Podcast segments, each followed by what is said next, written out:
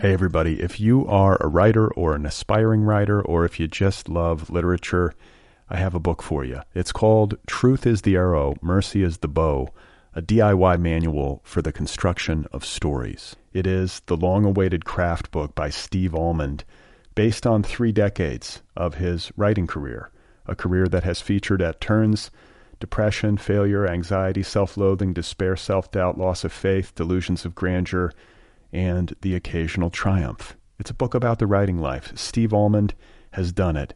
He has embraced it, the full catastrophe, and he has lived to tell about it.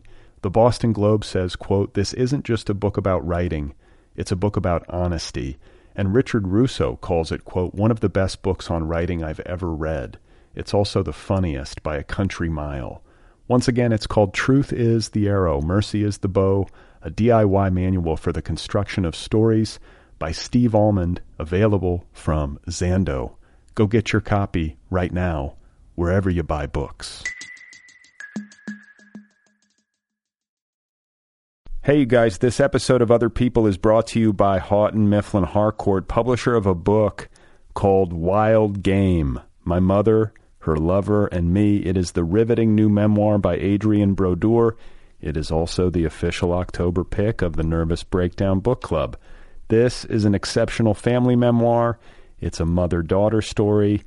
In it, Brodeur introduces us to her mother, Malabar, a charismatic narcissist who embroils her daughter in a romantic affair at a young age and essentially takes over her life and herself until, just in the nick of time, I'm not going to spoil it. You should read the book. It's called Wild Game. It is outstanding. It is by Adrienne Brodeur. Wild Game. Out there now from Houghton Mifflin Harcourt, okay?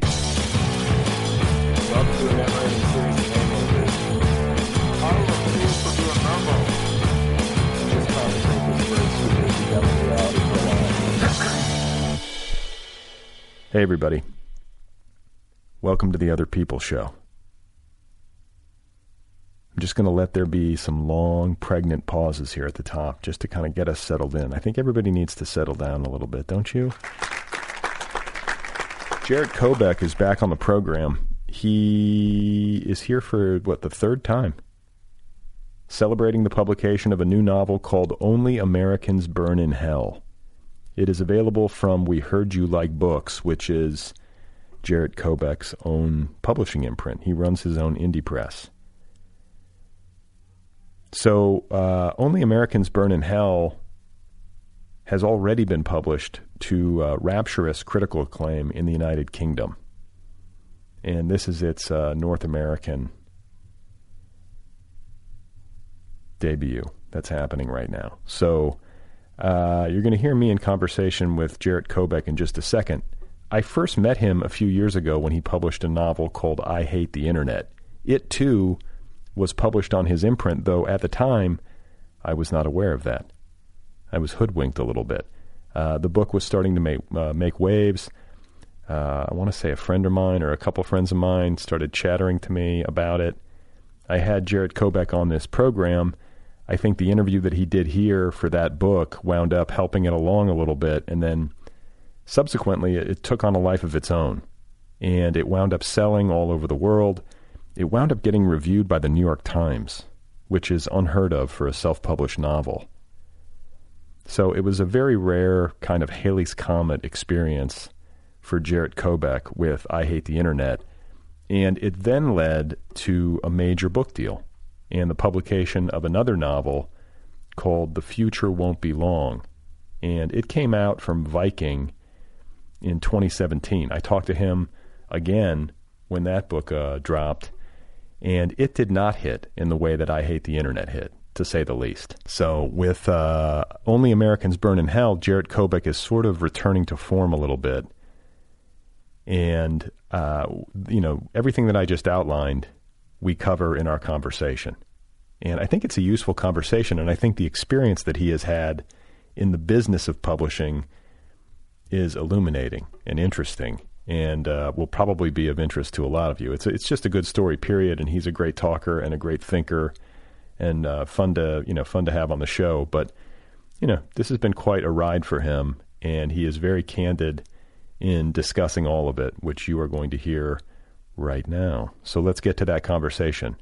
This is Jarrett Kobek, and his new novel, one more time, is called Only Americans Burn in Hell. What ended up happening was that book went from being this thing where there were really modest ambitions to a thing that just got out of my control. Um, in a good way. In a, you know, it's interesting. There's good chaos and there's bad chaos. It always feels like chaos. And you're always unprepared for it. And I think we're really prepared by society for bad chaos, right? Because we dwell on the ills. No one prepares you for good chaos. You know, uh, it's a it's a complicated thing. So let I mean let's talk about good chaos. So sure. for people who are, don't have context, like I hate the internet was this book that you published, right? It, that you sent out into the world with very modest ambitions, and then what happened? The ambitions for that book were to sell a couple of thousand copies at most, and have enough of a success that I could get picked up for the next book by a major publisher.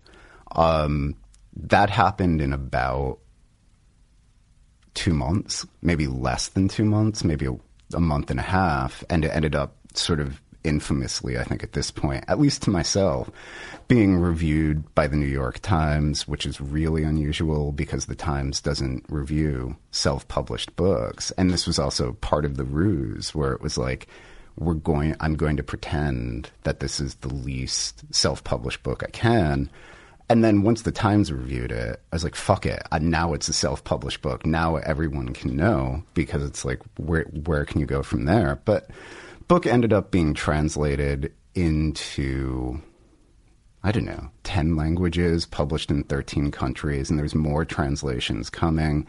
Globally, it sold about 100,000 copies. Um, I up until December of 2018, I was still traveling the globe in support of it. The last thing I did was uh, a book fair in Rome, which was really crazy because the publishers, the publisher I have in Italy, who are very good publishers, it was like some kind of weird star treatment where I, I never really got out into Rome very much because they had some BMW chauffeured car thing, just driving me around. What the fuck? Yeah, I, and it's stuff like that. Like it really went from this thing published with incredibly modest ambitions to like now people are running full page articles about you in German newspapers and you know you're I've I've been on television so many times at this point. Where though? Like what? Not in the well, once in the English speaking world. I, I was on um, Channel Four UK News um, in early 2018 or early 2017. They had me on to talk about fake news, and it went disastrously bad because I could just tell that I had been brought in to be the clown essentially. So I dressed like a, a, clown. I had like this weird hat on. I'm like wearing this Guns N' Roses shirt and it was all filmed in Burbank at NBC4, and then it like was a live thing going across. Anyway, it's it, like it turned into me getting into an argument with venerable Jon Snow, not of Game of Thrones, but like he's like a really well-known newscaster. Anyway, like but lots of German television, French television, uh, a lot of Serbian television. So like yeah, the book did really well in Serbia. Yeah, yeah, it did. It was a bestseller in Serbia, um, and I went to Serbia, and that was kind of amazing too because because Serbia sort of has a pariah state ta- uh, reputation. It's not part of the EU, um, and it's like going into a very different kind of Europe than what you get in the, the normal countries. And I don't think a lot of American writers go there. So it was treated like a state visit or something. It was really weird. Like the amount of media was insane. And again, this is all off of a book where, you know, what was the press? What's the press still? It's a bunch of boxes under my bed, you know, and and but boxes in a warehouse in Gardena. I mean, it's not a lot. Hey, everybody. If you are a writer or an aspiring writer, or if you just love literature, I have a book for you. It's called Truth is the Arrow, Mercy is the Bow, a DIY manual for the construction of stories. It is the long awaited craft book by Steve Almond, based on three decades of his writing career, a career that has featured at turns depression, failure, anxiety, self loathing, despair, self doubt, loss of faith, delusions of grandeur, and the occasional triumph. It's a book about the writing life. Steve Almond has done it. He has embraced it, the full catastrophe, and he has lived to tell about it.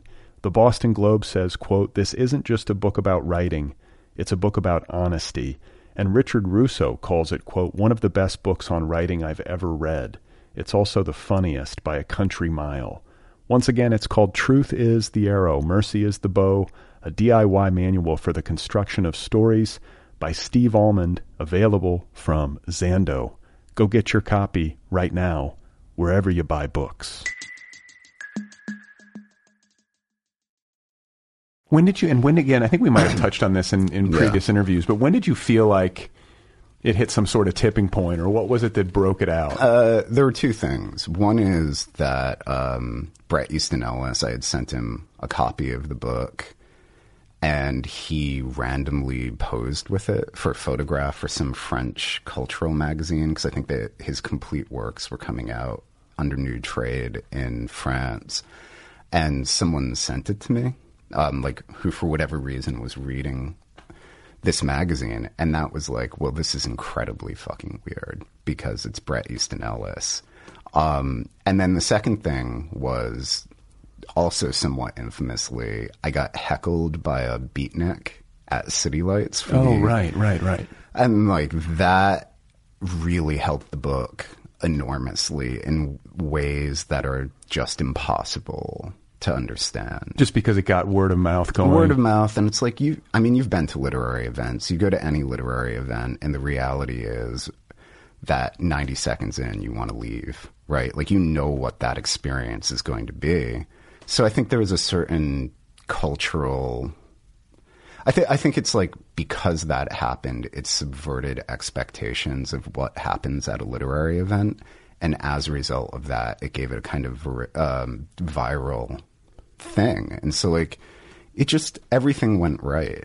Now, what ended up happening is I very shortly after the New York Times reviewed the book, I sold a novel to vin- uh, Vintage Viking, uh, which is an imprint of Penguin Random House. And then the book came out um, in August of 2017, and it was an epic disaster. It was like, it was the fate that should have befallen I Hate the Internet, right? Like, it had as much impact as you would imagine a book published by some random weirdo with some boxes under his bed would have. Um, But this was a giant corporation. but this is like not just a giant corporation. I mean, it's like Penguin Random House is the biggest publishing company in the English speaking world. Uh, Viking is an incredibly storied imprint that used to be its own publisher. Um, and some of it was their fault, some of it was the fault of the book just not making sense in the moment. Some of it was my fault it added up to just like a massive commercial failure, like massive, particularly relative to the advance they gave me, which wasn't huge, but was not insubstantial. Um, and that left me in a really weird lurch. You know, um, when you have that kind of failure, it's very, very hard to keep having a career uh, in publishing, in particular. So I knew by the by the week, the not even the week, like the day that the book came out, I knew it was going to fail. Why? Uh, again, some of it was the context. I mean, it was published, I think, five days after Charlottesville and it's a book about white people doing drugs in the 80s, that's a hard sell. Right. You know, but Penguin did not the best job on it. Like the cover was terrible. It's not the title I would have used. And they. What title would you have used? I wanted to use, which ultimately turned out not to be a good decision because someone else had a book very shortly after with a similar title. But I wanted it to be called Everything is Horrible because there's this woman who has a car in Los Feliz, which is like this old, old Toyota Corolla from like 1980 that, well, maybe not 80, 19, the 1980s that she, um, that she clearly it's a piece of shit. And then she just let her friends spray paint all over it. And one of them spray painted everything is horrible on it.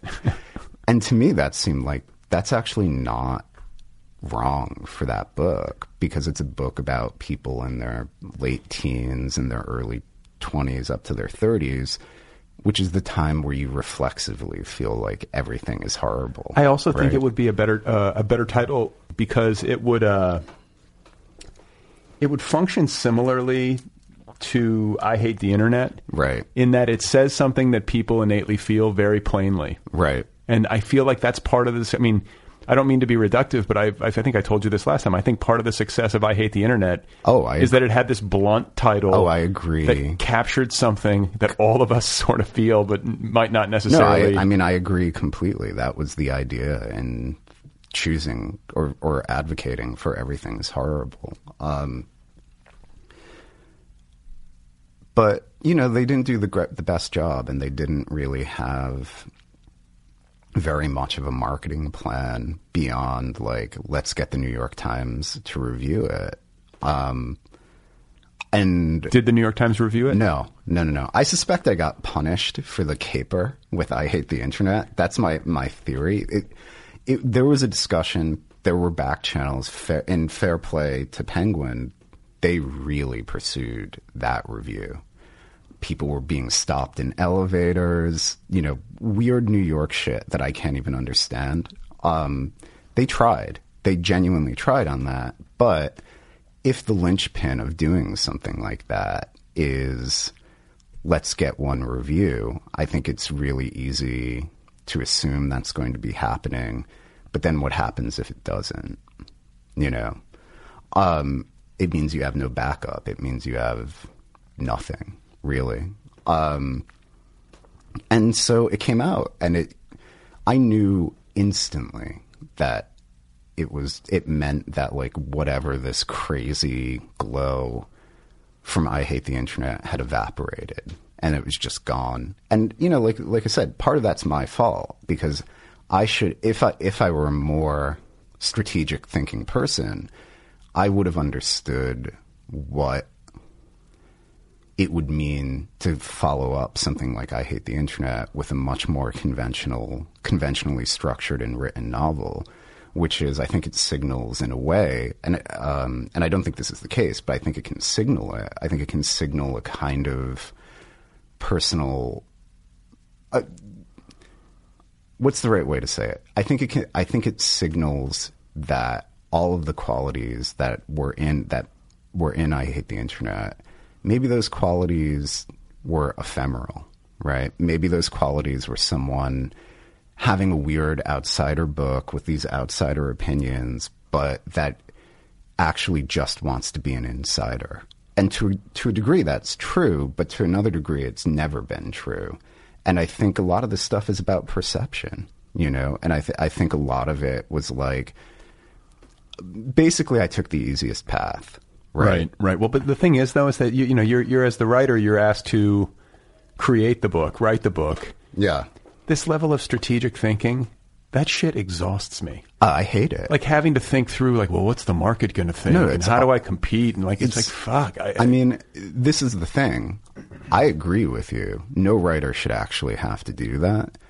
I think to survive now, people have to. Right. And if you not, if you don't learn how to get good at it, you're gonna get fucked. So how do you get good at it? You have to like think like a marketing person, or I, I mean, in my case, I think it's like relearning lessons that I didn't want to learn and then forgot once I learned them. Like everything about I Hate the Internet was put together strategically. The cover was designed, even though people think the cover is hideous, it's intentionally fucking hideous. The title, everything was so strategic. Um, and that's part of why it succeeded. I mean, ultimately, I think you could have printed like a white book that just had that title on the front of it in Times New Roman, and it probably still would have sold quite a few copies. So I don't know. I mean, you, you try to get better at it. You try to think about how to do it. But I mean, like, are you looking to outside resources? Like, are you actually studying up, thinking about when I did I Hate the Internet, I actually read a lot of books about marketing, which um, I don't know how useful that actually was, but I did. Um, no, I don't know. Some of it's instinct too. like, what books on marketing did you read? God, I don't remember. Like Seth Godin books or things like that? No, like like books on marketing by academics. Oh, okay. Like not anything popular, but like things by or like you know economists who are stru- or who are or social scientists who are studying marketing and thinking about it. what were some insights? Were there any that you can remember? Oh, um, no. And that's what I mean. Like you forget this stuff Right. if you're not hyper vigilant about it. And there's an argument that maybe that hypervigilance about something like that, maybe that's mental illness, you know, like an undiagnosed mental illness to be a person who's constantly thinking about this shit. But it's clear that there are people who do. you know? It's- Well, yeah, and then that, like I think, and I also, feel like some people have an intuitive gift for it. Yeah. Like they just know how to, and like this isn't necessarily to denigrate. This is actually, I, I think there's something to people having a gift for being able to reach an audience and connect Right. and channel, you know, some, some somehow like intuitively channel how um, people are feeling. I don't know. Like they just have a popular sensibility yeah. or something, and Yeah. I, I kind of feel like I don't think I'm ever going to have that. Uh, like, and I'm, I don't, I don't know if I'm that disappointed about it. But you just notice it in certain people. They know how to please an audience. I mean, I think it's a blessing and a curse, right? Where you certainly can get sales from that. What that actually does to the individual who has to be like that, or who is in this, or who is so tapped in to whatever the zeitgeist is that whatever's natural for them becomes I don't know, becomes popular product. I don't think that's a happy place to be. No, that's I- that's my guess. I think I'm like I, f- I feel I, you know I've thought about this like Right. with, reg- with regard to this show. Yeah. Like you know you obviously want an audience, but what are you willing to do to get one? And if- Right. do, do I want to sit around every day thinking about Right. analytics and do I want to think about like well do I need to run GIF Yeah. ads on you know? I think it's a long game. Just keep Yeah. making stuff that pleases you. I mean, I think I think that's a strategy which actually often pays out dividends. It's just a really hard strat. Like what you've done is incredibly hard. How many episodes are you on? 603 as of this recording. So what is that? Like twelve years? No, eight. eight, eight years. Sorry, my math is terrible. Yeah. Um, but you know, that's like that's a thing that there's some moment with everything if you keep doing it where it just becomes a slog and it's a thankless slog and you're like god why am i doing this? And then there's another moment beyond that where when you keep doing a thing and you keep doing it well and you keep just doing the same thing who can say what the actual impact of that is in terms of you know what it will bring to you monetarily? But i think it actually does bring something really i think it, i think it's becomes part of the culture right and it becomes a reliable part of the culture Right. You, And- you hang around yeah. long enough, Yeah, yeah. making books or paintings or poems or Yeah. if you just consistently make stuff, right and you just you know, and damn the torpedoes. Yeah. Eventually, people are like, oh, Yeah, you know that exists. That's a fact. Brad Listi is a fact. Right. That's how I feel. About I'm a you. fact. You're a fact. You know, and it's an amazing thing. It's like eight years. Literary culture has changed so much, Right. In those eight years, and to have someone who has a consistent interaction with it across that time, that's amazing. well, yeah. I mean, it's a. I mean, let's see. Eight years ago, it's like you can it can get hard to place Eight years ago, it, there was still alt lit. Do you remember alt lit? Right. Yeah. You know? Well, that which was a big part of the show. A lot of those Yeah, authors yeah. came on. I mean, but I'm also thinking about like the you know technologically where things were 2011. I mean, I don't know. It all moves at hyperspeed, Yeah. and eight years, like a lot can change. But Yeah. um, you know, I think for authors, like the authors that I have on this program, and I've said this before, it's the ones who like don't necessarily do it for money primarily. Um, you know, like what are what are the rules? They read a lot, they don't do it for money, and they write pretty much every day. Right. Like that's the formula Yeah. you know, for happiness, I think, and productivity. But like people, you know, it's hard. People want to make a living at it, and I think everybody secretly thinks they're going to be the one. Right. Well, and I was the one. You were. so, and it's hard to keep up. So, to get back to where where we started, because this is actually a really good j- back jumping on uh, jumping on point. Um, I knew instantly that the book had failed, and I knew that it was really incumbent upon me. the future won't be long. The had future, failed. the f- future won't be long. Had failed. So you, you know, the, just so people stay oriented. right. The follow up to "I Hate the Internet." the- Right. The, you know, the much awaited. Yeah. You know, Yeah. eagerly The- anticipated follow up just like fell flat. Yeah, I mean, I think it sold 300 copies in about six months, excluding like library sales. It did not sell. Um, and people were right not to buy it. Um, it made no sense in the moment. It just made no sense. Um, I had written this other thing while building up to the release of The Future Won't Be Long. And I told my agent at the time, send them this manuscript now. Have you sent? Have you changed agents? I don't have an agent. no. Oh, you don't? No. What happened? That's a long story. um, I, we can get to that later, but let me let me try to stay on track. Yeah. Um, we so he sent the manuscript to Viking, which had an option on my next book, and then you know these options are supposed to be for thirty days. I think it turned into ninety days. And then it turned into a rejection. But I knew the rejection was coming. I knew there was no way you could recover from that big of a failure. Um, and I also knew that the book we were sending out was not the appropriate book for the follow up to a massive failure. Too literary, too all of the things that we think about literature being. Um, and had The Future Won't Be Long succeeded, you could see how that could be a follow up book. It could not be the follow up book to a failure. So when I got back, And wait, what book did you send out? It's Like, what's the third book that you sent? the third book, I, it- weirdly enough, it's ended up recycled into the book that we're talking about now. But it was like this really complicated thing that's I don't want to explain. Just okay, but it wasn't this book. It's not this book. Got no. Um, parts of it have been recycled into this book.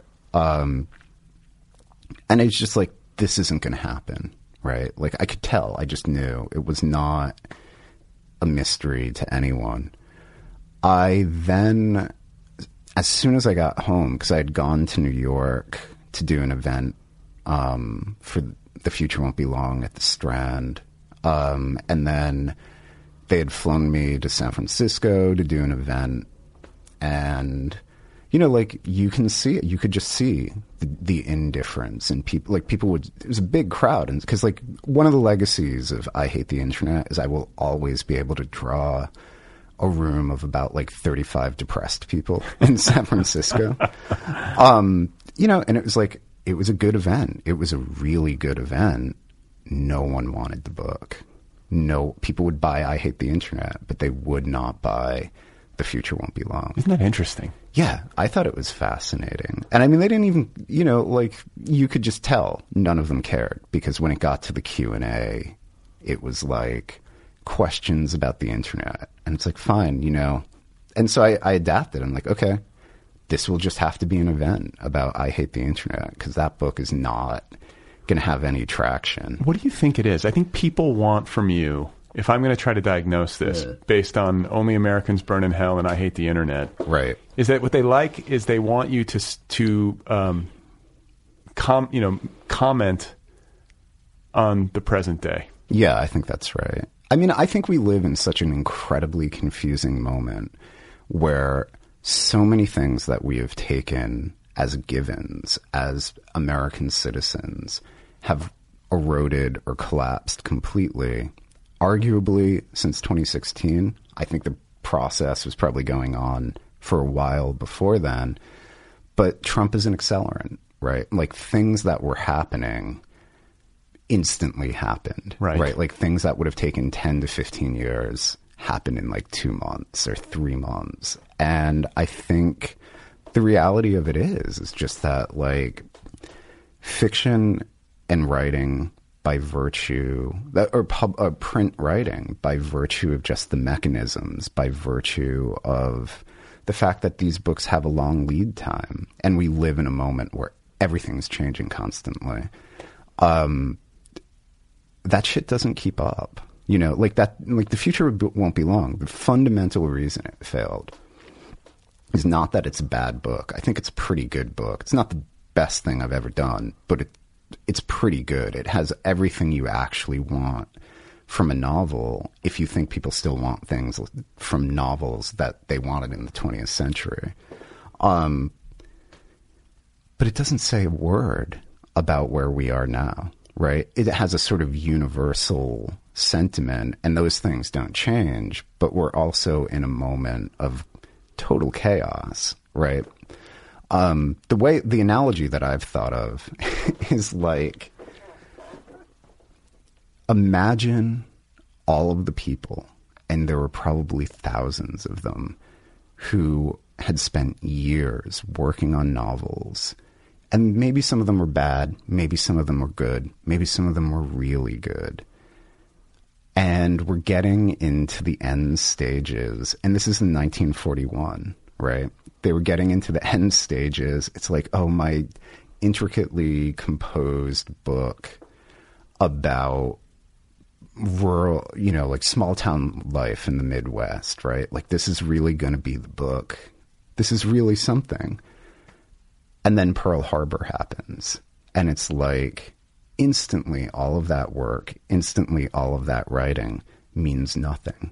And it might not mean nothing in the long term, but in the short term, people people are too, you know, like this massive fundamental shift in American life has now happened. And there is no way that things written before it can possibly address it. You right. know? Well, yeah. I mean, that's the thing is that there is an element of, you know, I call it like the cosmic element, where you you know books have to be timed well, Right. And I don't think I think it's like a losing. It's a losing pursuit to try to game that, Right. Like to try to write to the moment. Yeah. You sort, but you do have to have your antenna up. Some writers can do it better than others. You obviously can do it because Right. you're paying attention. Yeah. And you're able to assimilate a lot of information, and you're a satirist, and Yeah. you know, like like There's a there's a way that I've found where you can write around it. You can't write around it entirely. If something really mega happens, you're fucked. There's no there's no coming back from that.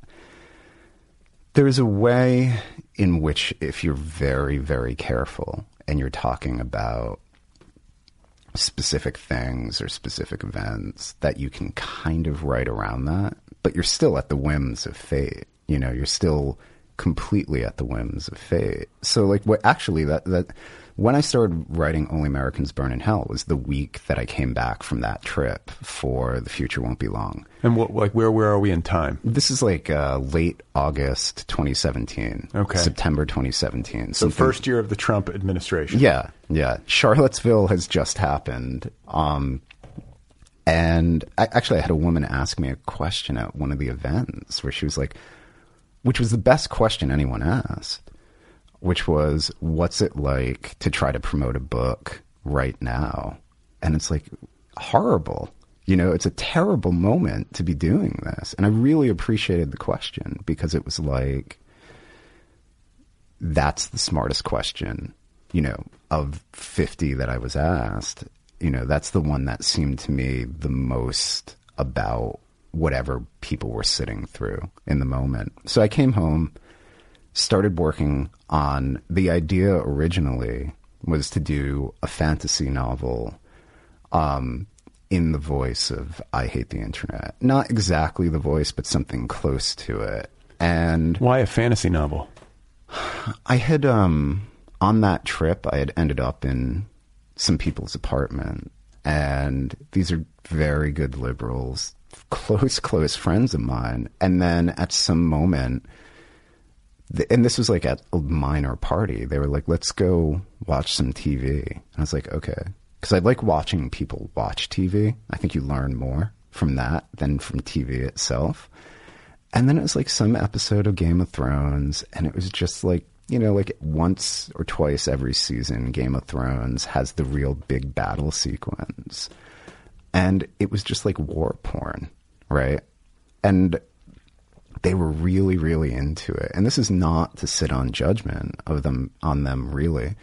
Um, but it was so weird because these are people who if you were to ask them their opinions about US foreign policy, would be like, no, it's terrible. We shouldn't be in these wars. But then are going and watching popular entertainment that to me in that moment seemed like a real reflection of how militaristic we had gotten post 9 11. And I thought that was interesting. And I thought, like, by using the voice, that sort of really sarcastic, you know, uh, flat affect of I hate the internet to try to do a fantasy novel, you could kind of get at the heart of whatever this thing was. Hey, Or- you, bring up an interesting point. The popularity of Game of Thrones and the way that it functions uh, and it works on the audience psychologically, Yeah. the American audience in Yeah. particular. But it's like, you know, we have, even pr- uh, prior to Trump, I think a lot of people. I mean, what was the approval rating of Congress? It was like 15%. Right. So people had very diminished faith in public institutions Right. and in uh, our elected representatives representing our interests. And then you have this show that basically uh, presents people in power and the machinations of it. Yeah. And everything that goes on behind the scenes and how corrupt and Right. you know venal it is, and it's like, of course, this is appealing. Yeah, and it's also war porn, you know, for a society that's been at war for almost 20 years and we never talk about it, right? And so maybe there's something healthy about that, you know. Maybe it's a way by which people can, on some symbolic level, think about the war that we're in or the wars that we're in. I don't really believe that. I, I tend to think I don't think most people even realize we're in war. yeah, I mean, I think, and so to me, that's just like how violent American entertainment has gotten in a really militarized way is interesting because you can go watch, you know, I don't know, you can go watch all of those Scorsese films from the 70s, right? And those are incredibly violent films. They're not militaristic in the way that Amer- our entertainment has become now.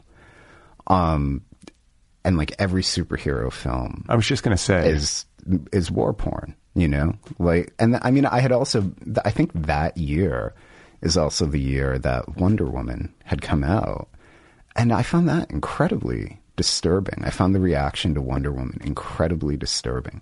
Not that there shouldn't be representation in media because I, I mean this is one of those things where I know everyone else is right and I'm wrong. Like I don't care that much about representation in media because I tend to think the bottom line is the most important thing in media, which is like you can have representation, but if it's just kicking up to the same old white dudes who own everything, is the is the effect of people patronizing representative media actually more harmful in the long run by virtue of the fact that it enriches the people who keep um, who have a who have a structural reason to keep everyone else from getting any money. You know, uh, I fully accept that no one agrees with me on this, but I think it's a point worth making. It's a point in Only Americans. Um, so anyway, wrote a fantasy novel, did the first draft. It was horrible. It was so bad. and then I was trying to figure out like how do you how do you do this? How do you write? How do you make this good? And the thing that I started thinking about is like what the modern world right now is about is about interruption. We're just like we're constantly interrupted. No one can do anything without Trump showing up, just constantly showing up. And so then I was, and then, you know, another thing that happened was the Me Too movement happened. And sadly, the, the plot line that I had chosen for the book, I realized you could accidentally, if you were squinting, read it as like far right anti Me Too propaganda. And it is not. But I could see people being like, is this about me too? And I'm like, oh fuck, you know, like this whole thing is ruined. What was it? What was it? I mean, specifically that you thought could It's have about- been misconstrued. Well, so the book is, I mean, this gets into pretentiousness, but the char- all the characters in the book are from a piece of Elizabethan pulp fiction from 1598 called "The Most Pleasant History of Tom Lincoln," written by Richard Johnson. It's a terrible book. It's just pulp. Um, but there's a really interesting section where Tom Lincoln goes to Fairyland, and he get, Fairyland is this isle, and it's ruled by women, and they've exiled and killed all the men. And that to me seemed really interesting because it's it's basically the plot of or the the setup of Wonder Woman 400 years before Wonder Woman was invented, or however. How, how did you stumble upon this piece of like? I, I was I didn't want to invent characters. I didn't want to invent characters. I wanted to find old something old that I could repurpose. Um, and somehow stumbled on this thing, which like no one has thought about in any way, except for one guy in 1978. Um, and so I had written it as this fantasy novel where these women from fairyland are just rampaging through Los Angeles, killing everyone, and you know, looking for the lot, the queen's lost daughter. And I realized that like the built-in, there's no, because everyone reads everything allegorically. There was no way that it couldn't seem like it was a book about Me Too. And th- at first, I was like, well, I should maybe, you know, and if I should say, if the worst thing that comes out of, if the worst thing that's happened that comes out of this movement of people sharing these incredibly painful, these incredibly awful episodes in their life, is that it makes it hard for me to do a book. Like, I'm coming out way ahead of the curve on that.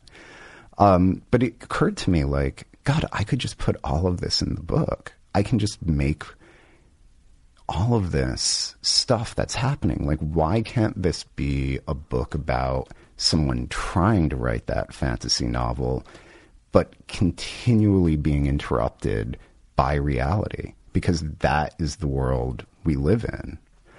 And that is actually kind of a good mirror of what it's like to be in Trump's America. You can't do anything without Trump just popping up like this hideous specter Right. you know, or shitting all over everything, or making everything horrible, or people's reactions to Trump's, you know, justifiable reactions, but like being really weirded out and everyone not knowing what to do. Um, and then it occurred to me that the single funniest thing was that the future won't be long had failed, that it had failed completely because, and that that failure could also be brought into the book because what is fucking funnier than that? Than someone who had a huge success, huge unexpected success, who then got involved with the biggest publishing conglomerate in the country and had a massive failure. and then it also occurred to me that that there's a comic way to sort of analyze a really unspoken thing that dominates all of our lives if you're in media or if you care about media, which is we never talk about who owns publishers. We never talk about who owns film companies. We never talk about who owns television, right?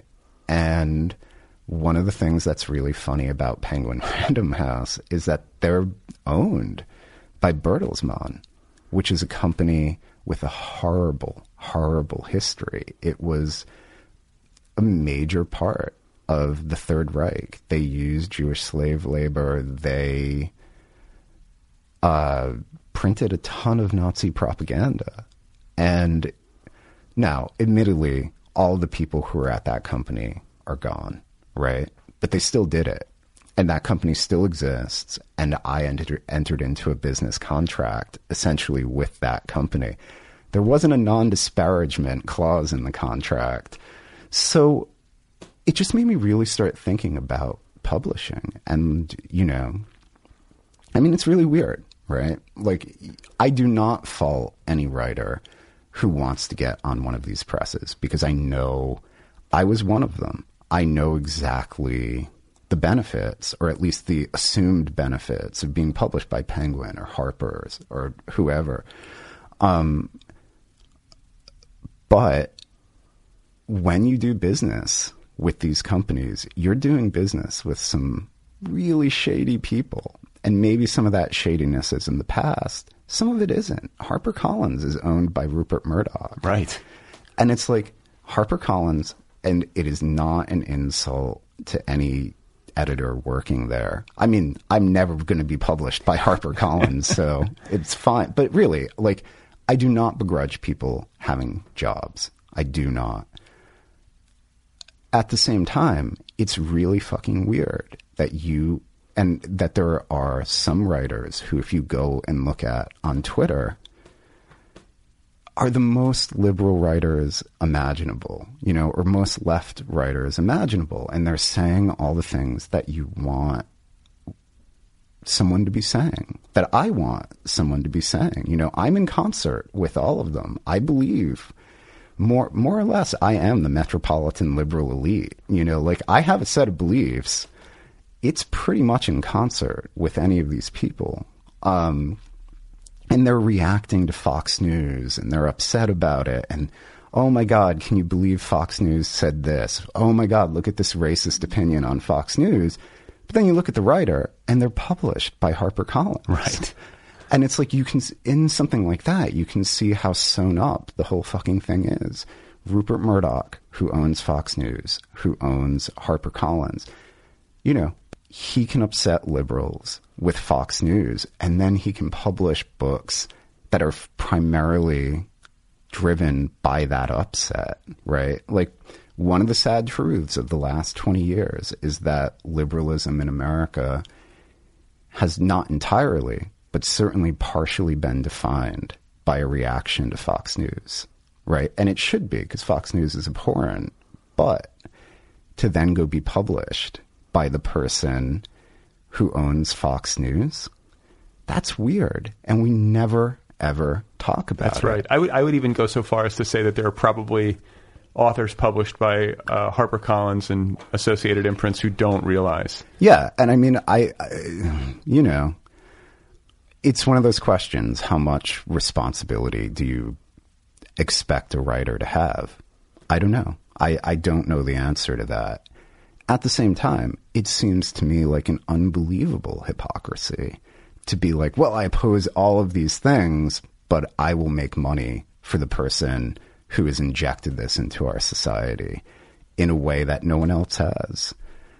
So it quickly became a book in part about these things and about this interruption. And then, you know, it got revised and it kept going. And at some point, it became a, you know, this sounds incredibly arrogant, but it became a really good book in a way that usually I think my work is terrible for about four years. And then I can sort of see where it is. Um, and I think it's, I honestly think it's the first novel that really approaches what it means to be alive in this moment and to experience this constant noise of being alive in American life in the Trump era. Um, How participatory are you? You seem like you hold yourself outside a little bit. What do you mean? Just like you're not on Twitter, you're not in the social media morass. But I don't have to be because I have, I'm friends, all of my friends are liberals. Everyone's freaking out around me constantly. So you get it that I way. Have, I get it, I get it secondhand. I Do you do- read the internet news or anything like that? I mean, I look at the Times. I look at Drudge Report. There's a huge part about Matt Drudge in this book because I think Matt Drudge really shaped American society. It's so fucked up.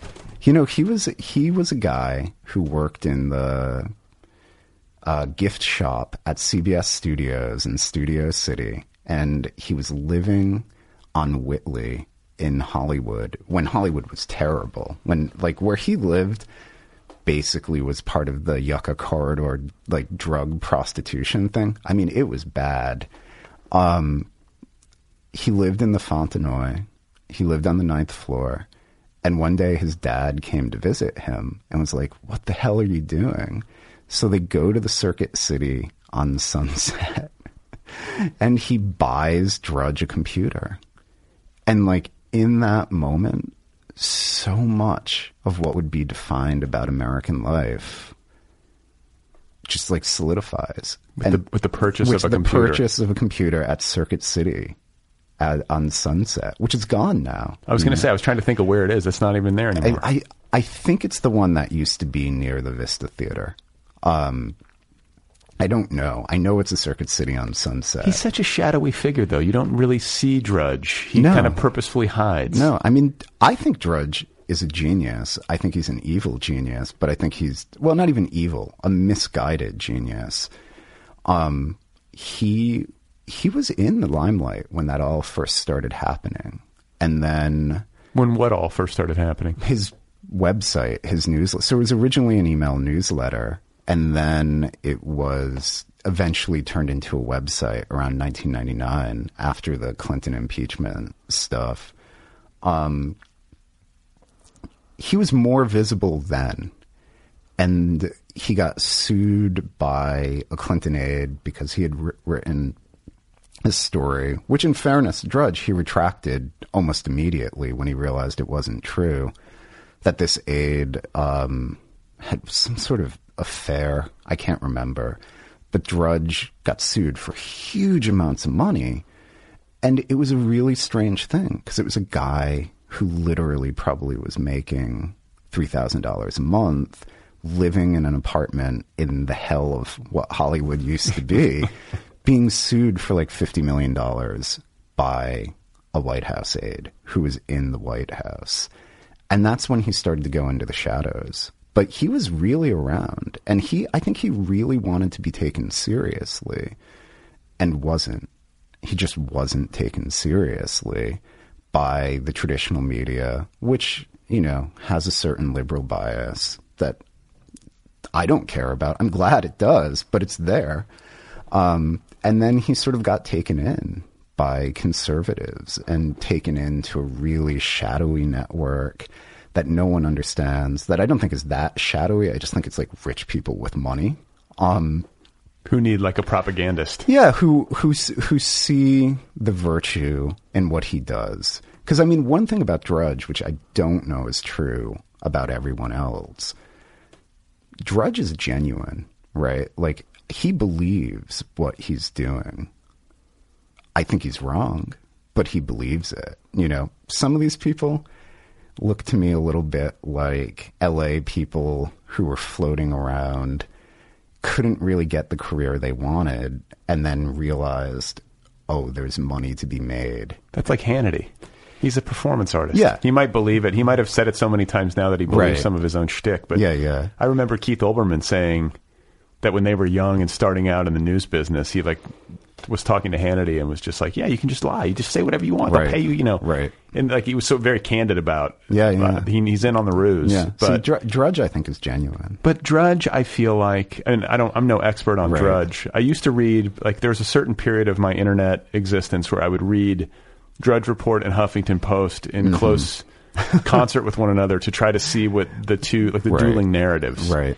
And it does have a certain, Uh, like it's it's very much PR. You know, he's like spinning certain narratives that he wants to drive, and I don't know. I, I guess like I guess part of me like questions like how much does he really believe this versus like how much is he like I know that by now he, he is attuned to what like Fox News and his general audience wants him to push. I, you know, I think I genuinely think he believes what he runs. Where's he from originally? Uh, DC, outside of DC. Okay. I think, but really from Hollywood.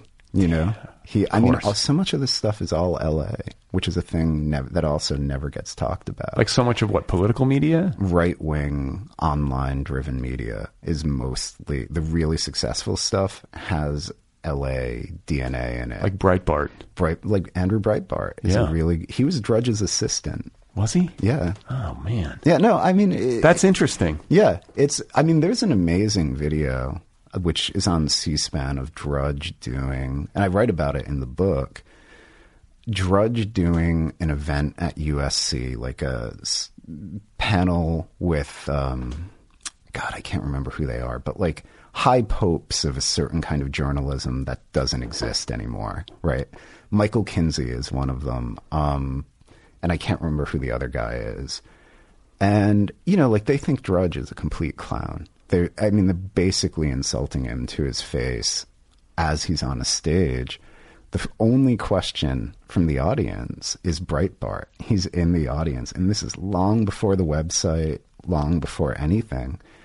And he asks Drudge, which I don't think is a bad question, right? He asks him a question that's like, why are you people, by, by who he means Kinsley and whoever this high pope is, um, why are you willing to allow Hunter S. Thompson a license with the truth, but you are keeping Drudge to a level of veracity you don't expect from other reporters? I don't think that's a bad question.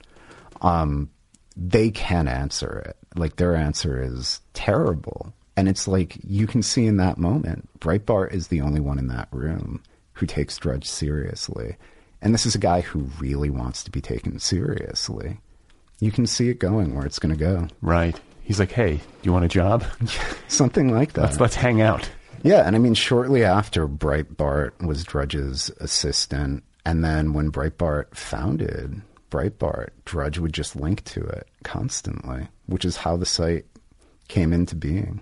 How much? And like, I mean, not to spend too much time on Matt Yeah. Drudge, but like, Well, I could spend hours yeah, on Drudge. he's made a lot of money. oh, he's as rich as Croesus. What does he get paid? Like advertisers? pay- Advertising, yeah. Jesus Christ. Advertising. and it's like it's the most like rudimentary. that's part of the genius, right? Everyone else on the planet who had done a website in 1997 would have changed the design every year, every two years, every three years. And there was a moment, like in 2005, where his site looked really hideous.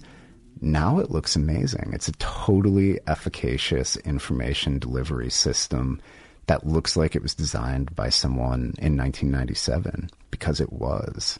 It's brilliant. I mean, that is really, that's like, that's the kind of shit that like Steve Jobs was obsessed with. The complete marriage of content and form with the least amount of interference.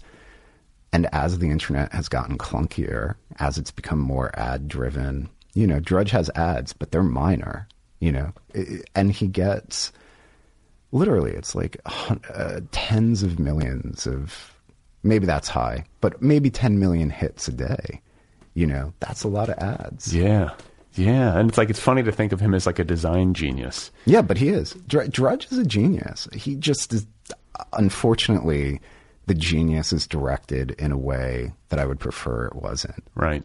But I can't deny it, you know. Drudge is a genius. Yeah. I mean, it's it's influential. That's for sure. Yeah. I mean, he, all of those guys, that entire right wing media ecosystem that's online, I don't think would exist if he hadn't done it first. Yeah, and I think you know, like when you talk about the success of right wing media, you know, because Yeah. everyone's like, why isn't there a talk radio of the left to counter Right. this? Well, it's like if you're if you're not beholden to any rules of decency or morality, There is that. you Yeah. know, then it's a lot easier. Yeah. Like if you're willing to cheat, like this is the same thing for like you know, everyone's like the Democrats are bad at politics. I'm like, well, they they they don't cheat.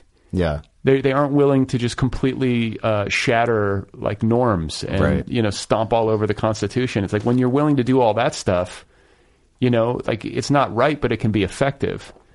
You know, Yeah, I agree. yeah. I mean, so I it's agree. like okay, like I mean, if if we were both playing by that set of rules, then we would just be um, I think a uh, a fast track to complete oblivion. Right. Like nobody's holding the line unless somebody in that in that scenario. Yeah, yeah. You know, and I uh, I don't know. It's like like Fox News and Laura Ingraham and Rush Limbaugh. These people, Sean Hannity, he'll literally say anything. You put Yeah. it in the prompter, he's going to say it. Yeah, yeah. Like, and I think like there's a big fascination. I guess they had that that uh, show about Roger Ailes on Showtime. Did you? I don't know if you saw it. I, I didn't see it. I read the book. Yeah.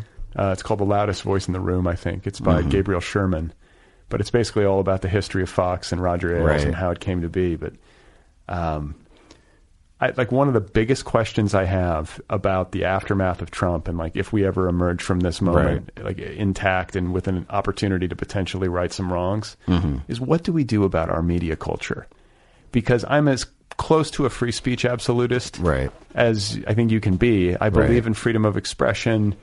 But when it comes to our news media and the responsibility that that should entail Right. to inform the public, like you call yourself Fox News, you have billions of dollars, you Right. know, cycling through this corporation and fueling it and giving it all the trappings of legitimacy Right. but you're devoted to driving a political narrative no matter the cost, no matter how at odds with Right. the, the facts it is. Right. Do you know what I'm saying? It's, it's like an unscrupulous ruse. Right. And if you try to regulate it, then you're going to have people saying that you're stomping on free speech. Yep. So what do we do? I mean, I I think the solution to it actually is not worrying so much about the speech itself or the content itself, but worrying about what it means to live in a country where 99% of the dialogue is the product of generously 25 companies, right? I, my theory about why Fox News is so successful is that Fox News is a really old school model, right? You, it basically all comes down to Rupert Murdoch. What Murdoch wants, that happens. And because of that, Murdoch is actually, there's a kind of, generosity is the wrong word, but there's a generosity for where the content can go, right? So Murdoch is a guy who could hire Roger Ailes, and Roger Ailes is a guy who I think innately understood what television was like for the people who grew up with television in the sense that people who could remember a time before television and could remember and had sat in front of television and watched it change and changed with it. And that's why Fox News is so good with old people, right? Because it's a kind of television that I don't think I can see, but that they can see. But Murdoch was, you know, was able to hire him. And obviously, Ailes has this storied history of like working for Nixon and all of this shit. But ultimately, that network was a personal vision of Ailes, right? Corporate media is not good on personal visions. And I think it's really hurt, u- hurt us as a country because there's no exactly like what you said people have been saying where's the right where's the left wing talk radio um, where's the left wing Fox News? Because MSNBC ain't cutting it, right? And I th- I think it's something about me- media consolidation where like those companies don't operate. The companies that could now buy conceivably Comcast, right? Which we know there are companies that can do that. Like AT and T does not have a Rupert Murdoch at the head of the company who can allow things to be funky. AT and T is in their acquisition of all of, you know, like if you read any of the articles about what's happening to HBO, HBO, which was this really singular sort of vision, they're about to make game shows because AT and T bought them, uh, and because they're like two billion dollars of profitability each year wasn't enough. They need to get it up to like six. Right. In that, I don't think there's any hope for a counterbalance to any of this stuff. Um, the, the media, the consolidated media, cannot have viewpoints in it. Murdoch is a weird anomaly, and that's why he was able to do it. I think everyone should be broken up. I- Like, I was just going to say yeah. that sounds like the solution. Yeah, I think that's the solution. I Like, think, don't regulate the speech or like No. put put rules on how a news program because like I've had people on this program and I've read online and elsewhere, you know, they're saying we need to reinstitute the fairness doctrine, Right. To make sure that there's some balance in terms of how viewpoints are presented Right. on TV, so that the viewer at home Yeah, at yeah. least hears a counterpoint, right.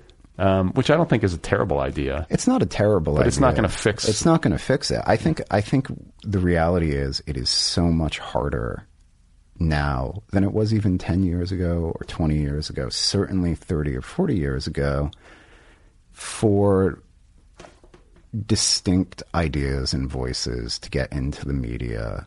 If it's if the media you're talking about is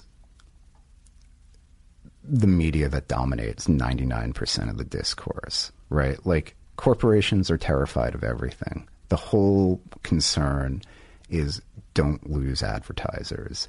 Don't do things that are going to that's going to you know upset the apple cart. And you can kind of carve out a niche which MSNBC definitely has done. But even there there's limits. You know, you can see the limits if you watch two hours of that thing. The weird thing about Fox News is like Murdoch is old school. He's from, God, I mean, he's practically 90. Right. You know, he's like an old school Australian newspaper publisher who has a very different idea about what can happen under his watch. And it almost sounds like a compliment, and maybe in a way it is. It's just too bad that what happens under his watch is abhorrent And destructive and destructive. has done exactly. like I mean, it's almost Yeah. like like is he does he know how much harm he's done to the discourse in this country I mean, and to the and to I will, but I mean, the thing is, how much does he care? You know, he's not worried about the discourse in the U.S. Like, I have this theory that the entire country is held together by dinner party invitations, where like we've become, our structure has become so oligarchical that the way by which you the way by which the people who are in actual power are restrained is not through the laws it's through invitations to certain dinner parties. And like you know like a really good example of this i think is the supreme court right the reason roberts is not as crazy conservative or has like sort of drifted left and the reason why kavanaugh who you know my assumption was after those hearings, that guy was going to come out and basically be the most right wing judge ever. But it's actually been, given the spectrum, not nearly as bad as people thought he was going to be. I think it's because those guys want to be invited to dinner parties in Georgetown, right? Like, I genuinely think that's what it is. Like, they can see Clarence Thomas and they can see where he gets invited or they can see Gorsuch and they can see where he gets invited. And they know those aren't the best parties, right? I think that's how it works. Murdoch is in London. So it doesn't matter. No one in England cares. Their society is falling apart. Right. You know, and They got their own problems. They got their own problems. Murdoch lives in Mayfair. He does not it does not matter. It's just him. money to It's him. just money. and and in Fox News is a huge moneymaker. So great, Yeah, it's working. exactly. Whatever we're doing, you know, and Yeah, damn, yeah. like that's the thing. It's like these people don't care about the consequences outside No. of their bottom line. No, no, and it's like, you know, he's fine in London. You know, he he gets. There's an amazing. Um, John le Carre wrote an autobiography, and there's this amazing vignette in it where one of Murdoch's papers said some wrote published some article about how I think people in Poland and this was I s- assume communist Poland uh, wanted to do an adapta- uh, a theatrical adaptation of one of Le Carre's books, and the article in say the Times or the Sun or whatever was um, about how Le Carre had some extortionate demand from these pe- these poor communists who just wanted to, you know, struggle towards freedom through theater. And Le Carre wanted 10,000 pounds, and these people don't have two cents to rub together. The actual story apparently was like he asked for 20 bucks or whatever the equivalent was.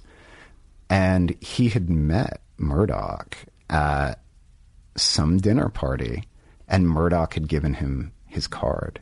So he calls Murdoch and he sets up a lunch. And Murdoch is really deferential to him and gets a retraction published in the paper. And it's like, that tells you everything, right? Like, that's a guy who's tuned into UK society because you can't fuck with John Le Carre. You know, like this unbelievably successful writer who's also very, very talented and who is the establishment, right? Like he came out of the secret services. Right, right. You know, like that's what drives these things. We've we as a society have gone so crazy that like the social shame of I don't know, ten thousand people controls a lot of the way that the country goes. Yeah, I mean, I, yeah, I, I, I don't disagree. I think that maybe there's a part of me that's like, well, maybe that's healthy.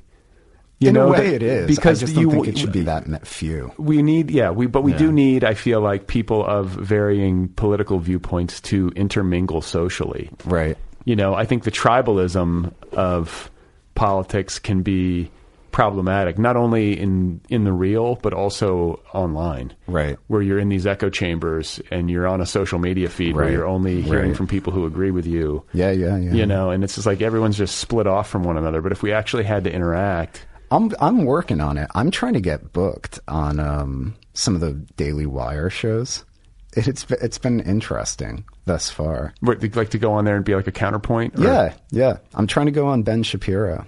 Right. I don't know if it's going to happen, but I we're chasing it. Really. Yeah, And would would you be worried? Because the thing about it is that like it sounds. Cause I've had that fantasy too. Right. Like go, like to go on Hannity and just get to like be the counterpoint. But once you're in that lion's den, like they know how to. Oh no, I mean, I mean to me that's what's interesting about it, right? It's a high risk situation where, realistically speaking, with books, there's never any risk. It's really, really unusual for there to be any risk involved in anything involving the promotion of a book There's huge risk on this podcast, by the way. uh, you know, you you seem an affable fellow. So, um, no, I I want to go on Shapiro. I mean, been emailing with them, sort of getting ignored, sort of not. Well, the title of your book should be enough to provoke them. Yeah, I mean, I thought I thought they would just like want me to come on and beat up on me. Like that would be appealing enough. But, But no, see- I, I mean, it's a thing where like if it's done wrong, could basically I basically could never write again. You know, and to me, I don't know. That's the death wish, right? Like, but I don't know. I think it would be interesting. I think it would be really, really interesting. Be something to write about. yeah, to go into this thing. Well, I think too, though, that like sometimes you'll have somebody on. Uh, they'll have somebody on, like, like usually they have somebody on who disagrees and who Right. is like there for counterpoint, but they're really just a punching bag, Right. And that's the purpose of it. Yeah, yeah. But sometimes that punching bag, like he or she will have his or her wits about them, Yeah. and will be able to subvert, and they usually just shut it down. Like I when mean, people that go on Tucker. Carlson and like they're actually able to sort of like hit back, or they put him in a position that he doesn't like, he just shuts it down. Well, this is the thing, right? What is interesting to me about those Daily Wire shows is it's a very different format than cable television by virtue of it being new media. You're in there for a while. Right. Like if you go on Fox News and uh, you, even if you're the most cogent, completely on it person, that seven minute segment format, you cannot Right. do anything. soundbite. Yeah, but I don't know something like the Daily Wire, I, I the Ben Shapiro show. I, I I think that could genuinely be interesting. And I mean, you know, not interested in going in and pissing all over the place, right? I think it could be really fascinating. So I'm chasing it. I I don't know if they're going to do it, but Well, we'll see. And like, Yeah. I want to get to, I want to get back to your book Oh, right. Yeah. and the publication uh, experience. Like this time around, like you went back to kind of like your old ways with this. You had the Penguin Random House experience. Yeah, yeah, yeah. Having failed out of mainstream publishing in the U.S., um, no, it was a different. It was a different experience because I hate the internet did pretty well in the U.K. Um, the future won't be long did pretty okay there. Not great, but oh, respectable, right? So I have a very good relationship with Serpent's Tail, which is an imprint of Profile Books for my UK publishers. And after a lot of complications with trying to send this book out through my agent to US publishers, um, you know, and it's like I've said it before, but it, it bears repeating. The best sales strategy may not be sending a manuscript to Penguin Random House in which you denounce Penguin Random House for being Nazi collaborators, but it seemed worth a try. But um, yeah, so Serpent's Tail. After I'd you know parted ways with my agent and just sort of gone totally solo with no idea what to do. Serpent's Tail asked me if I was working on anything, and I sent them a version of this book that was about three fourths of the way done. It didn't have an ending, and some things weren't in it, but you could. It was much in a much better place than like when I had finished that first draft and was just like, "What the fuck is this? This is terrible. This is not working." Um, and they offered to publish it in the UK, and then we worked through for about a year, just like me changing things, me adding things, whatever. And um, it came out in the spring of this year in the UK, and as usual, the one thing that I didn't think of is the thing that happened. Like I went through all these different scenarios and what ended up happening is like it just got unbelievably good reviews in major publications, except for the Guardian, who I think were disquieted by it. Um, and when that was weird because the Guardian's always been really supportive and supposedly commissioned a review, but it just never showed up. Um, but like Murdoch's Times ran an amazingly good review of it. Um, all of these other papers. So like it was a really strange thing because I wasn't going to publish it here because I was like, I don't see how you do it, you know. Um, didn't really want to publish it with another press because the run times at other presses would mean that like it would be coming out in the middle of 2020. And I think there's going to be a moment very soon where 2020 is going to block everything out. It's originally it was just going to be the election. Now it's going to be impeachment and Yeah. the election. And Yeah. It's like try selling a book in that. Right. Um, Unless it's very perfectly timed. Yeah, unless it's like "fuck you, Trump," you know, which which is the book I've spent my the last four years avoiding writing. Um, that it, there just wasn't a way to do it. Um, and then those reviews started coming in, and it was like uh, I can kind of see it. And then I decided, all right, fine. I will publish it. It will be on my press, which since I Hate the Internet has come out, I've done like eight or nine of other people's books, and some of them have been more successful than others. But it's like real press, it's a functioning business. And I was like, eh, I didn't want to go back to it, but I also saw there was like a very small window in which it was possible. And then otherwise, the book I don't know. It would be like, well, now you're thinking about 2021 or 2022. Yeah, yeah, And yeah. it's like, I don't want to do that. I don't have an agent. I Why don't you have an agent? You decided to part? yeah, it was not his fault. It was not my fault. I just don't think we were on the same page um, about where to go in the future. And I mean, part of that really is that I don't think publishing knows what it's doing at all anymore. I think the whole thing has kind of fallen apart. Um, and so, like, the thing is, when giant systems start to crumble, no one, the people who can be the least responsive to that crumbling are people who are part of that system. And, like, you know, this, whatever success this book has, and maybe it won't have a lot, and that's fine because it's, it's a gamble. There's no way that this could have been published in anything like a traditional way and been successful in the U.S. I just don't think that's possible. Um, a, I don't know if anyone would take it. B, because you know it is nothing if it, it is nothing if not a collection of incredibly scandalous opinions. Um, and B, even if someone did, I don't know if those institutions have the flexibility to do it in a way that is at all related to how strange the world has gotten. But and and I don't mean the world, I mean the world of publishing. Like the thought that I've been having is in 2016 when I Hate the Internet came out, the whole idea was to make the book look as little like a self-published book as possible because that was the clear path to success.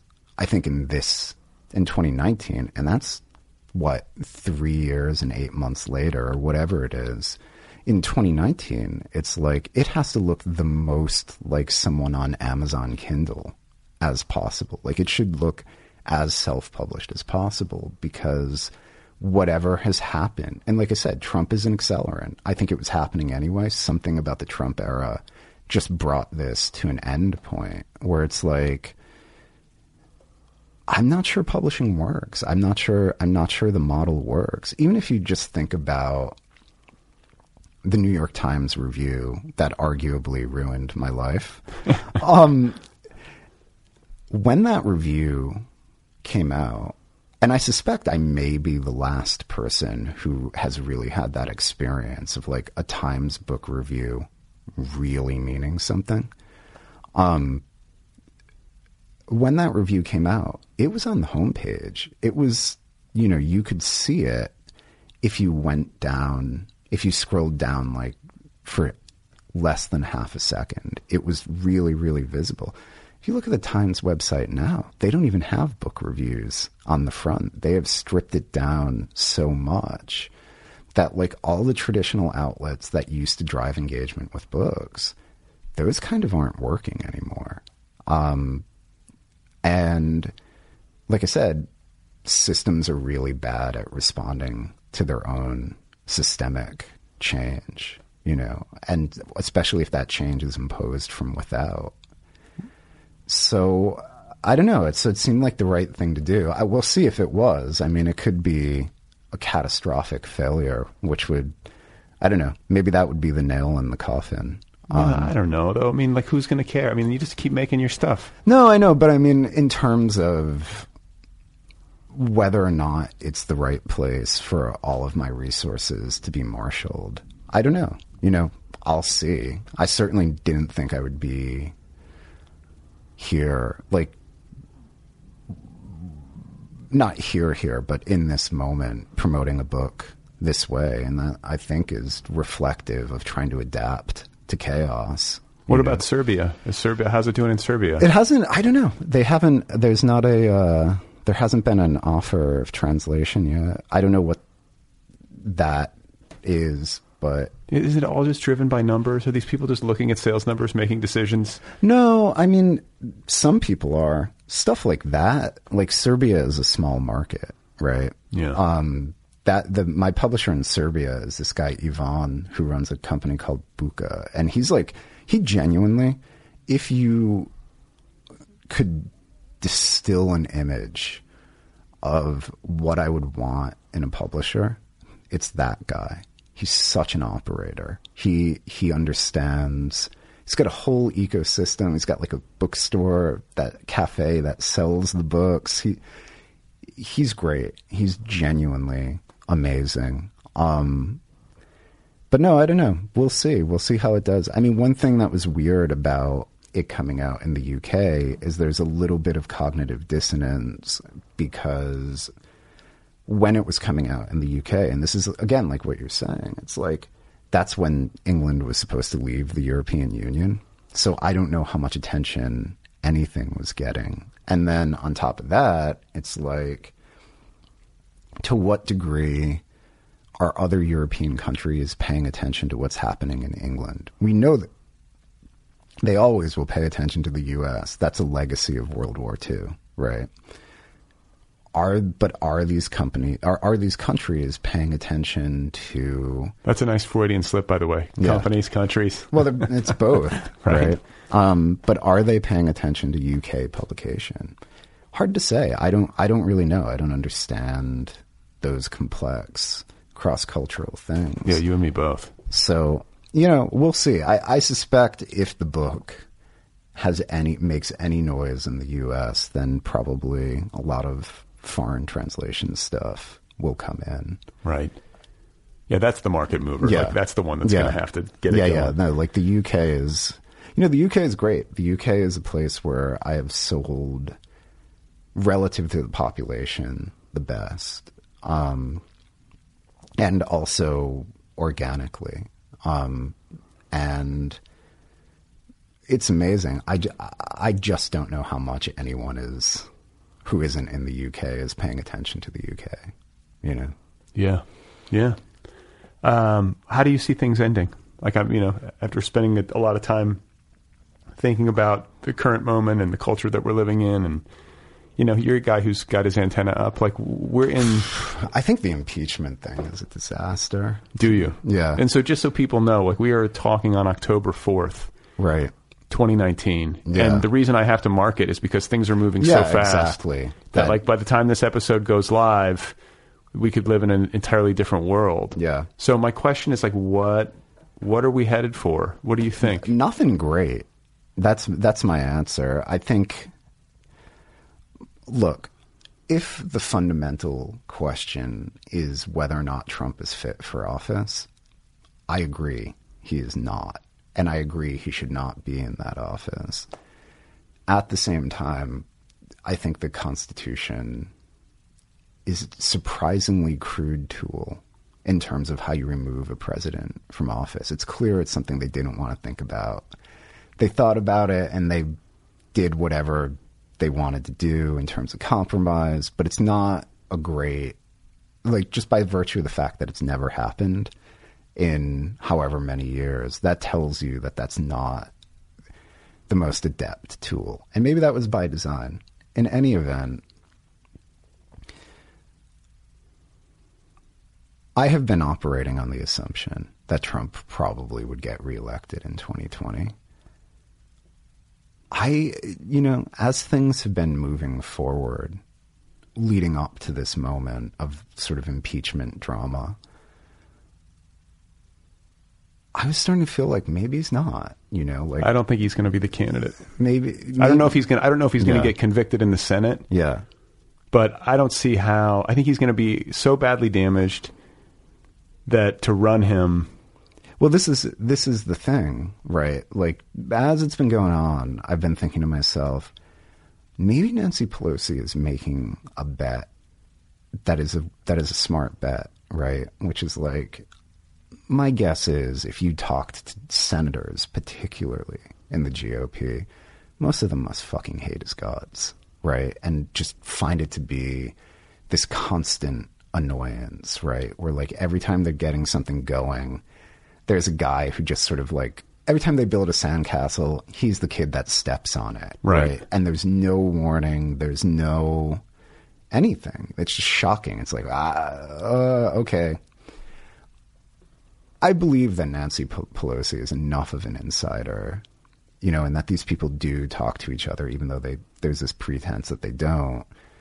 That she is aware of that sentiment, and maybe she's making a bet on that, right? That if you give people the opportunity to do this, maybe they'll actually do it because they can see something better on the other side. And the thing that weirds me out is like, what is that something better? It's like Pence as president. And the thing about that is, I, if it were me,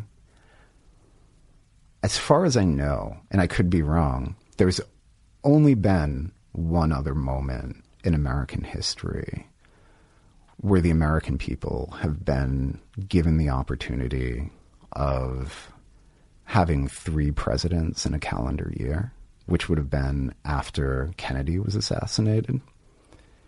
They didn't go that way. And I think the danger with getting Pence there is like Pence is the anti Trump. This is the thing that he's been selling from the beginning of the presidency, right? Where he's like, I'm the guy who's aloof. I'm the courteous, gentle Christian man who won't eat with women. I am not Trump. I really worry that if you get him into the presidency, he might actually be able to get elected as president in the in the the chaos leading up. You know, like his appeal fundamentally, I think the appeal of someone like Elizabeth Warren, who by the way, probably should just be president forever, right? Like if we lived in a fair world, right. Elizabeth Warren would just I would be fine with Elizabeth Warren being president forever and like slowly being corrupted by power. it would be fine. Right. Um, but her appeal, which I have to say I didn't see coming and I didn't understand, is like she's an adult in a way that maybe the other Democratic candidates don't seem like. Where it's like, I'm competent, I'm going to be boring on policy, I'm not going to react to Trump, I'm just going to go, I'm going to do the one thing that you haven't seen in these three years. I'm going to do my fucking job, right? I didn't see that coming. I thought Kamala Harris had a much better argument, although she never actually made it, which is part of the thing. I thought that her argument, the argument if I were Kamala Harris, would be you have lived in chaos. I am a cop. I know about order. I can bring order to this chaos.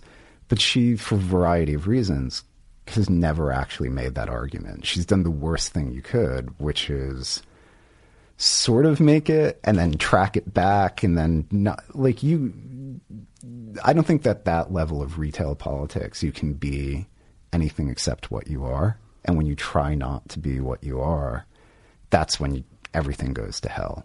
Um, but I mean I can see Pence making the same argument as Warren you know? Like if he's the guy who ends up as president if he runs as the Republican candidate in 2020 his argument is very similar to hers. I'm a quiet, affable, diminutive person. I'm concerned about policy.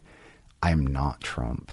I am. It's pretty hard to disentangle him from Trump at this point, though. I don't think he needs to do it for people like us. Yeah, that would be my that would be my best. He's up to his neck in this in this uh, quid pro quo thing too. He is, but he but you know like the way that things these things get driven is always by perception right? And like Trump would not be. This is my sense. Like Trump would not be in the problem if he had done the exact same thing that he had done in that phone call. Trump would not be in the situation he is in if there wasn't this perception preceding him, which he, you know, frankly cultivates and loves. But like, if everyone didn't assume on some level that Trump was the most corrupt man they'd ever seen, this would not we would not be where we are. And I and I think Pence is like I don't see him having that stain of corruption. He is a guy who even if he is corrupt, I don't know. He's, He's corrupt. I I mean, he is, but you know what I mean. Like I don't know enough about him. But at the same time, that's a guy who is really pretty much made a wall in perception between him and Trump. And like, I don't know. I don't think people are going to be really. I mean, there's a really sizable portion of the country that is going to be incredibly fucking pissed off if Trump is removed from office, even if he had shot someone, there's a sizable portion of the country. It gives me a really bad feeling. Now, that being said, if it's November, whatever, 2020, and we end up with an Elizabeth Warren presidency or any Democratic presidency, any kind of change from whatever this is, I'm happy. Me too. You know, I'm happy. Yeah. But I have a, I don't know, I have a very weird feeling about all of this. It feels like it's teetering. It's going to go. It's like if we, it either goes good or it goes terribly bad. Yeah, and I, I mean, I, I truth be told, I am a person who always assumes it'll go terribly bad.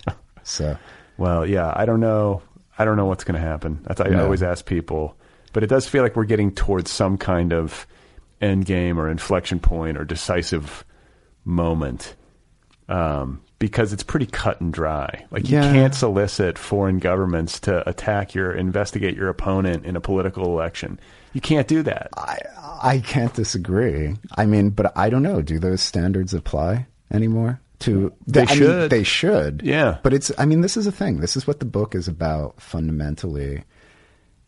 At its level, at, at the most basic level, is this idea that the election of Trump has thrown us into a totally uncharted territory No doubt. and that things that we used to assume maybe we shouldn't be assuming. I mean, that doesn't mean you don't push for those things and that you don't advocate for those things, but reality is kind of a consensus, right? At least at that level. And it's like maybe people, maybe there's really enough people in the GOP who don't care about good governance that this doesn't matter, you know? and that's weird. I mean, that's that's you know, and I think ultimately that actually is what the book is an attempt to sort of get at, which is like, I don't know if it has any particularly interesting answers, but it is an attempt to sort of plumb the experience of being in that of this new kind of morally nebulous world where you know, a reality TV candidate is the president. Now, that being said, it's not a Trump book because I really did not want to contribute another Trump tome, right? Like, because I think the right way, sad, and like it's too late now, but probably the right way to have dealt with Trump all along, just be ignore him. Right. Well, good know. luck. Yeah, The- exactly. to talk about media conglomerates. Yeah, exactly. You know, basically Like- using the guy to line their pockets at the expense of the country. Ignore Trump. He could have been effectively handled. I don't. That being said, it was a new kind of challenge. So, but anyway, I don't know. It's like it's about trying to find a way through the maze of what it means to be American in a particularly complicated and convoluted time. to say know? the least. Yeah, to say the least. Well, uh, congratulations. Thank you. It's always good to talk to you. Yeah, no, it's it's this is I mostly hate book promotion. Coming into your weird converted garage is is actually very pleasant. Well, it- it's a it's a it's a it's always an achievement to write and publish any book. I, I believe that. Like it's hard, it's hard labor, um, and you, I think have like I mean I, I don't want to reduce it to a formula, but I think whatever track you're on, like to pay attention. I like everybody should do this, but I feel like it specifically seems to apply to you is to like follow your own instincts. Your instincts are good. Yeah, we'll see. I mean, one of the things that is really true is is and this is I think one of the reasons why the future won't be long went so haywire is that it wasn't following my sense of it of like where it should go and I lost control of the process. And I mean that sounds slightly egomaniacal, but I did. You know, and this one I've had total control. So I guess we'll see. It's all on you. Huh, Yeah, no, I'm the one to blame. I, I've always been the one to blame, but with this one especially, I think I'll take the blame.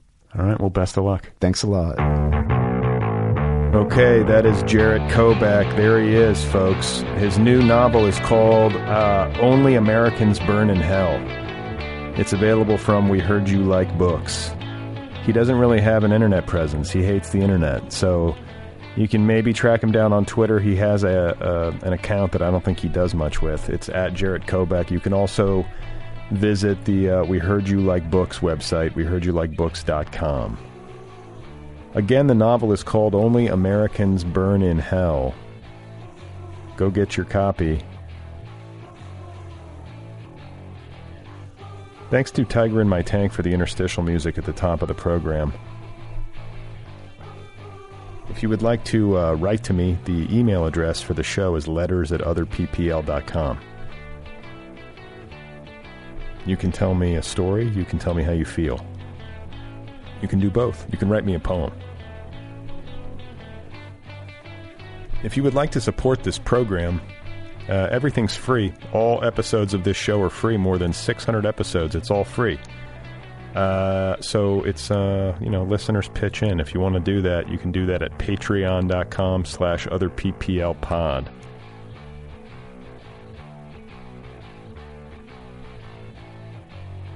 There's another People app too. This program has its own official app. That too is free. It's the Other People with Brad Listi app. Go get it wherever you uh, get apps.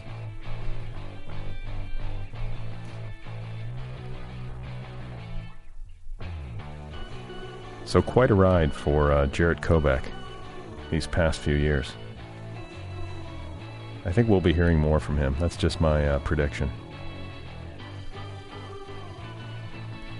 So, up next uh, on the podcast, next episode is a conversation I had with Steph Cha. She's got a new novel out that has been uh, getting a lot of buzz. I think it got like a royal flush of starred reviews coming out of the gates. It's called Your House Will Pay, and I had a great talk with her, so stay tuned for Steph Cha. All right, I got to go inside and deal with my children. Hey, hey, hey, hey.